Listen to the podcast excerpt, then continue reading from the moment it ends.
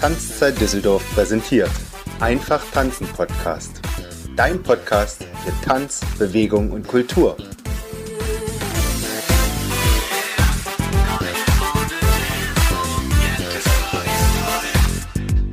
Herzlich willkommen beim Einfach tanzen Podcast. Heute mit Tanzinterview.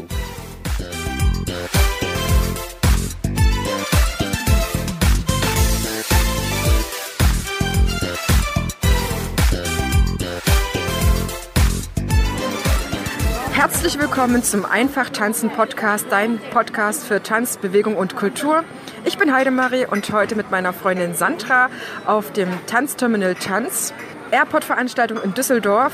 Und wir haben uns jetzt schon die Vorrunde angesehen und ich habe ja, Sandra ganz viel gefragt. Die ist eine erfahrene, in der Vergangenheit erfahrene ähm, Turniertänzerin. Die hat das schon seit ihrem sechsten Jahr, Lebensjahr gemacht und sie konnte mir einfach ganz, ganz viel erklären, weil ich da in diesem Bereich nicht so bewandert bin. Und dann haben wir einfach ganz spontan entschlossen, dass ich Sandra jetzt nochmal alle diese ganzen Sachen fragen darf und sie auch für dich, meine liebe Zuhörerin, so einen Einblick in diese Turniertanzwelt gibt. Natürlich jetzt nicht mit dem absoluten Spezialwissen, sondern so, dass du es dir auch gut vorstellen kannst und auch einen Eindruck hier bekommst, was es eigentlich so für ein, für ein Turnier ist. Das Tanzterminal Tanz ist äh, dieses Jahr schon zum neunten Mal ähm, oder wird zum, dieses Jahr zum neunten Mal veranstaltet. Und das richtet der Tanzsport NRW aus, Tanzsportverein NRW. Und das ist ein ganz besonderes Turnier. Das ist ein Einladungsturnier. Das habe ich mir jetzt gerade noch von einem der Tanzpärchen bestätigen lassen. Da tanzt also eine S- und die A-Klasse zusammen. Das ist eigentlich nicht so gang und gäbe, aber bei einem Einladungsturnier schon. Und da haben wir die Lateintänze heute alle gesehen. War, war sehr, sehr schön anzusehen. Ich habe auch Bilder gemacht, die ich dann bestimmt noch bei Facebook dir reingebe. Auf jeden Fall kommen wir jetzt zu diesem ganzen Turniertanzen. Sandra, was ist jetzt das Besondere am Turniertanzen? Also es gibt ja einfach, du kannst in eine Tanzschule gehen oder du kannst dich für ein Turniertanzen entscheiden. Und was ist der Unterschied? Also grundsätzlich kannst du äh, nur teilnehmen an einem Turnier, wenn du natürlich in einem Verein gemeldet bist. Ähm, das heißt, du bist dann auf Verbandsebene zum Beispiel hier im nordrhein-westfälischen Tanzsportverband über den, den, Verein gemeldet oder eben im thüringischen Tanzsportverband oder im sächsischen Tanzsportverband. Und dann hast du letztlich eine Lizenz und darfst an Turnieren teilnehmen. Und du entscheidest selber, wie viele Turniere das im Jahr sind. Du entscheidest selber, wo diese Turniere stattfinden. Und du entscheidest natürlich auch die Disziplin, weil du kannst ja entweder im Lateinbereich teilnehmen oder im Standardbereich teilnehmen. Und du hast mir gesagt, es gibt auch eine Kombination. Genau, also es gibt dann auch die Kombipaare, das heißt, die tanzen dann zum Beispiel zuerst eine Lateinrunde und danach eine Standardrunde, das heißt über zehn Tänze und dann sozusagen der Mittelwert wird dann ermittelt und wenn du dann natürlich in beiden Disziplinen gut bist, dann bist du dann eben auch ein guter Kombinationstänzer. Aber normalerweise ist es schon so, dass ich äh, mich meistens ähm, professionalisiere auf einen Bereich. Also ich bin jetzt eher so die Lateindame von vornherein gewesen und ja, habe im Prinzip dann auch eher Lateinturniere getanzt. Und du hast mir gesagt, dass es von Vorteil ist, wenn man schon als Kind anfängt. Ich habe ja so gefragt, ist das notwendig, als Kind anzufangen? Und du hast mir dann erklärt, nicht zwingend, aber es gibt unfassbar viele Vorteile, als Kind schon anzufangen. Kannst du das mir nochmal zusammenfassen? Weil das für mich natürlich auch immer wieder so etwas ist, nicht wie Argumente zu sammeln, aber zu sagen, hey, es ist schon so wichtig, als Kind anzufangen, weil es nämlich den Kids, den Kids so viel leichter fällt. Genau, ja. Also Kinder haben ja so einen grundsätzlich natürlichen Bewegungsdrang und es ist einfach schön, Kinder auch schon frühzeitig an Musikalität heranzuführen. Und ähm, ja, Kinder lernen vor allem durch Abgucken.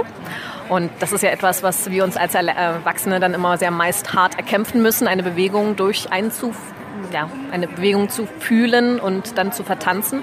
Und ein Kind schaut sich das einfach ab und dann ist man immer sehr schnell erstaunt, wie, wie schnell eben auch Kinder dann Erfolg haben können.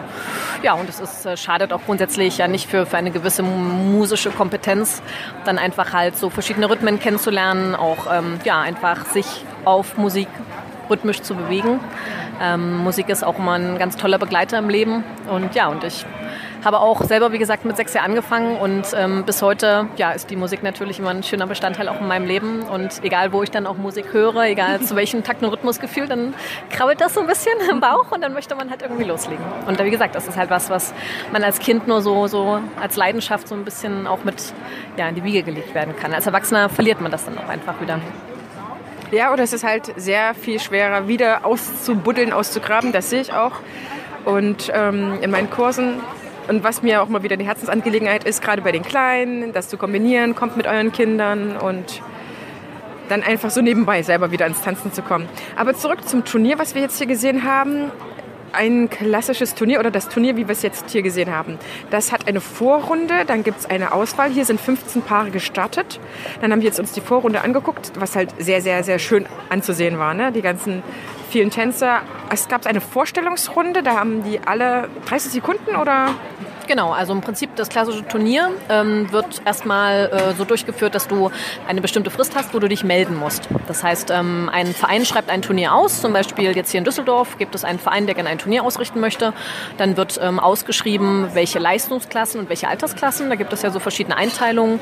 Die niedrigste Leistungsklasse ist ja die D-Klasse, dann kommt die C, B, A und die S. Die S ist die Sonderklasse, das ist das Höchste, was man als Turniertänzer erreichen kann im Amateurbereich.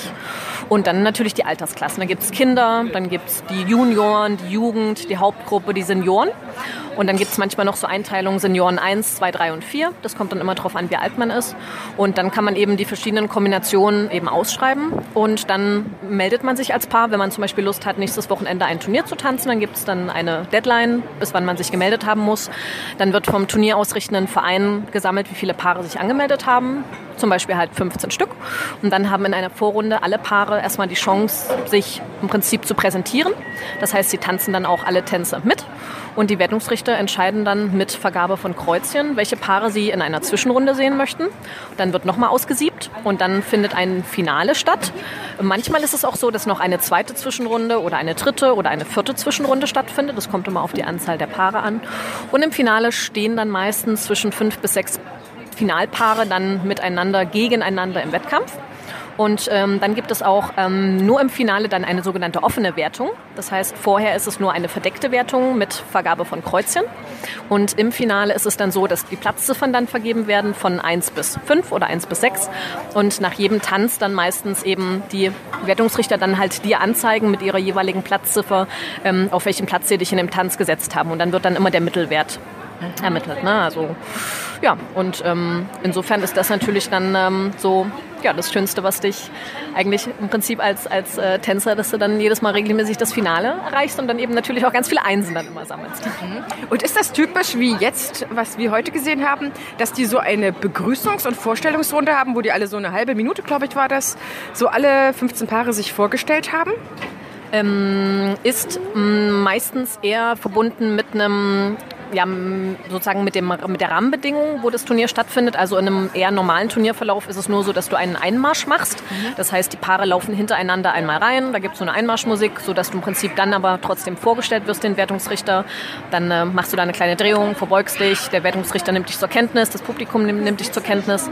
Und wenn man natürlich wie jetzt hier in so einem ja, anderen Rahmen, auch in so einem Öffentlichkeitsrahmen mehr steht, dann kann man auch, wenn die Paaranzahl übersichtlich ist, die auch mal so ein kurzes Stück Samba oder Cha-Cha oder wie wir es gerade gesehen haben, tanzen lassen.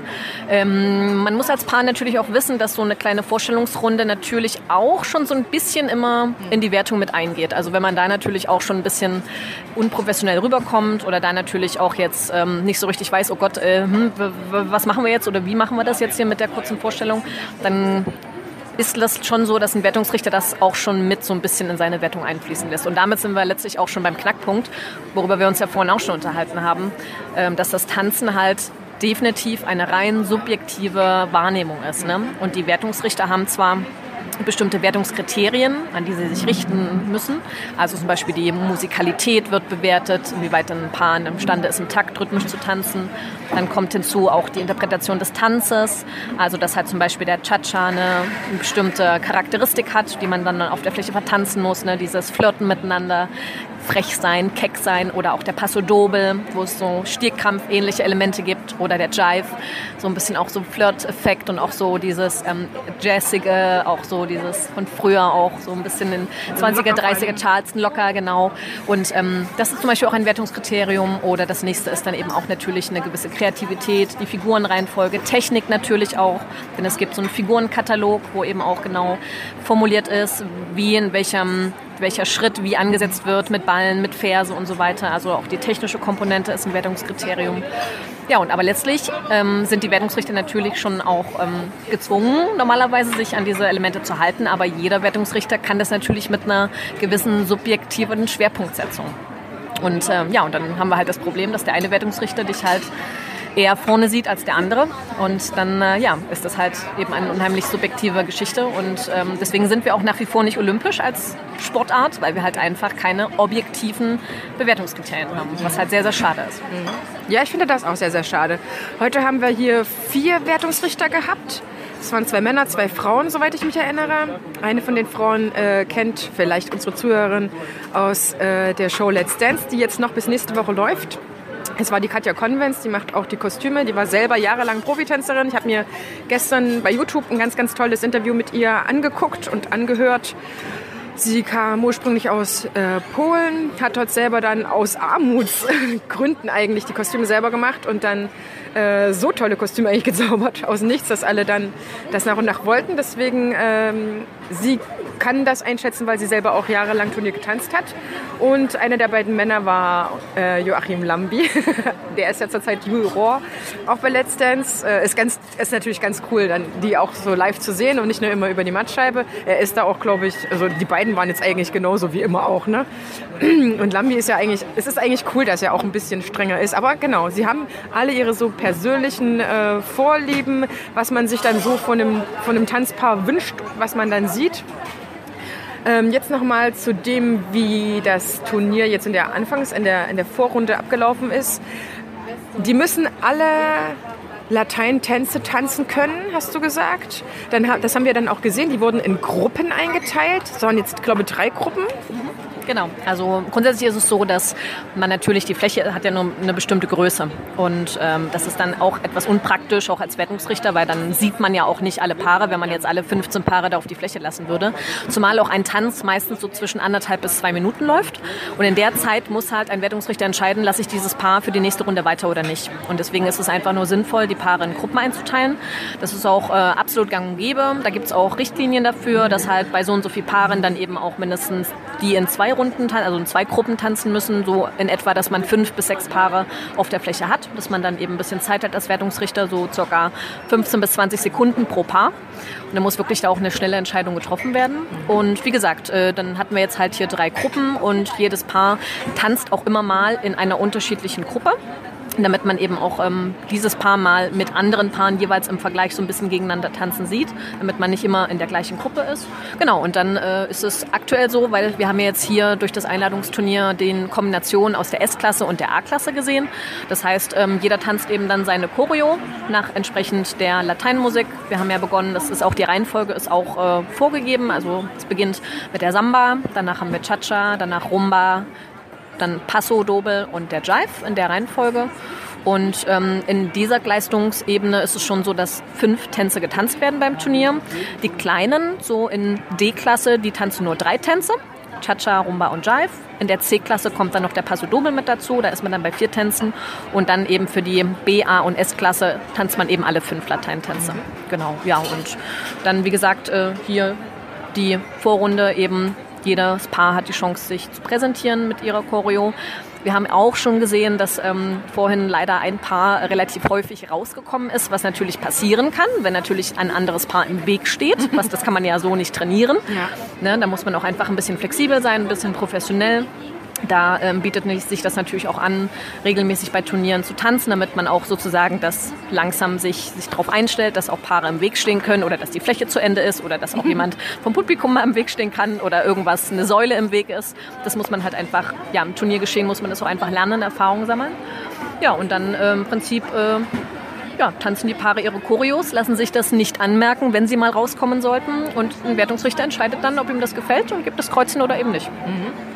Und wir haben jetzt quasi alle drei Tanzgruppen mit so jeweils dem einen Tanz, Tanzstil gesehen. Die haben alle drei Gruppen tanzen lassen und dann wird die Gruppe neu gemixt quasi, ja? Genau, das ist, äh, wird im Vorfeld durch ein Computerverfahren meistens einfach ausgelost, nennt man das. Das heißt, man hat dann als Turnierpaar, hat man dann irgendwo am Anfang der Fläche irgendwo so eine Art Rundenauslosung und dann muss ich mir merken, okay, bei ähm, Samba bin ich in der ersten Gruppe mit dabei, bei Cha-Cha bin ich in der zweiten Gruppe dabei, bei Rumba in der dritten Gruppe, beim Passo in der ersten Gruppe wieder, beim Jive in der dritten Gruppe. Das merkst du dir einfach als Paar. Du bist auch selber verantwortlich, dass du dann als Athlet auch pünktlich in deiner Gruppe tanzt. Und natürlich ist es wichtig, dass halt auch ähm, du dich dann aufstellst, so sinnvoll, dass der Wertungsrichter auch relativ schnell deine Nummer sieht. Ne? Die Männer sind ja immer nur mit Nummern versehen auf dem Rücken. Und ähm, genau, und dann müsstest du halt auch so ein bisschen gucken, dass du während deiner Choreografie auch im besten Fall an jedem Wertungsrichter mal irgendwie vorbeikommst. Die positionieren sich ja meistens irgendwo am Rand. Ähm, und dann würde es schon Sinn machen, dass du halt auch irgendwie schaust, dass halt immer mal ein Wertungsrichter auch vor allem den Rücken des Herren sieht, damit er eben auch weiß, wem man das Kreuzchen geben kann. Mhm. Ja, es ist auf jeden Fall spannend und schön. Die Kostüme sind alle sehr, sehr unterschiedlich. Ist auch wirklich sehr, sehr geschmacklich. Du hast vorhin mir erklärt, es gibt da auch diese, diese teureren Designer, wie in jedem äh, in jedem Tanzbereich aus. Ich weiß es auf jeden Fall vom Orientalischen, dass dort äh, auch große Koryphäen quasi gibt. Dann lässt man sich das sonst wovon einfahren oder herstellen. Ähm, gibt es da auch Vorschriften bei den Kleidern? Genau. Die Kleider richten sich nach der sogenannten Tanzsportordnung. Das heißt, es ist äh, ganz genau vorgeschrieben. Das ist auch in den letzten Jahren nochmal ähm, intensiviert worden, weil man nämlich gemerkt hat, dass vor allem bei Kindern das sehr problematisch ist, weil nämlich ganz viele Eltern, die denken, dass sie durch sehr, sehr viel Geld ihre Kinder erfolgreich machen, allein durch Kleidung, ähm, und dann gab es da so eine seltsame Dynamik, wo man gesagt hat, okay, da müssen wir entgegenwirken. Und deswegen hat man eben die Tanzsportordnung da nochmal ein bisschen verfeinert. Das heißt, auch bis zu bestimmten Leistungsklassen und Altersklassen darf ein Kind zum Beispiel keinen Strass tragen, muss eben auch eine bestimmte Länge vom Rock zum Beispiel erfüllen als Dame. Oder auch der Herr darf zum Beispiel keine durchsichtigen Oberteile tragen. Und äh, je älter man wird und desto besser man wird, desto, sag ich mal, wird dann diese Tanzsportordnung so ein bisschen ja, gelockert. gelockert, genau. Und ähm, grundsätzlich entscheidet man absolut selber, wie man da auf die Fläche geht. Mhm. Ähm, das kann manchmal spannend werden, was so die Outfits anbetrifft, weil auch da das eine absolute subjektive Wahrnehmung ist. Ähm, man muss als Dame sich wohlfühlen. Es gibt aber auch, wie gesagt, äh, so Regelungen wie, dass man zum Beispiel also mindestens ein BH tragen muss, wo eben natürlich auch die Brust dann bedeckt sein muss, in gewissem Maß auch der Po muss bis zu zwei Dritteln bedeckt sein, sowohl bei Dame als auch bei Herr. Und ein Mann darf zum Beispiel nicht komplett oberkörperfrei tanzen. Er könnte aber natürlich auch dann mit einem gewissen Ausschnitt bis zum Bauchnabel dürfte er da auch ne, so relativ offen sich äh, präsentieren. Nichtsdestotrotz, die Outfits sind absolut individuelle Geschmackssache. Auch die Farbe ist individuelle Geschmackssache. Da gibt es auch manchmal so Mode. Linienkollektion, sag ich mal, wo, wo man sagt, okay, aktuell die Lateinkleider gehen wieder so ein bisschen hin, dass sie ähm, eher länger werden. Es gab zwischendurch mal so die Phase, wo die alle nicht hätten noch kürzer und noch kürzer und noch kürzer sein können, so ein verlängertes Oberteil mäßig. Mittlerweile aber werden die wieder so ein bisschen knielang, ein bisschen eleganter insgesamt. Und ähm, man ist auch mittlerweile eher dabei, dass man auch sehr, sehr viele Mustermixe mit in den Kleidern drin hat. Ähm, Im Prinzip Strasssteine, die auch ähm, sämtliche Farben haben. Und ja, wie gesagt, auch Männer, die auch wirklich ähm, im, in der Oberteilfarbe ihrer Dame auch entsprechend aufkleiden können. Was ich, wenn in meinem Damenkleid gelb drin ist, dass der Herr dann auch ein gelbes Oberteil trägt. Das ist alles machbar. Aber es ist halt Geschmackssache.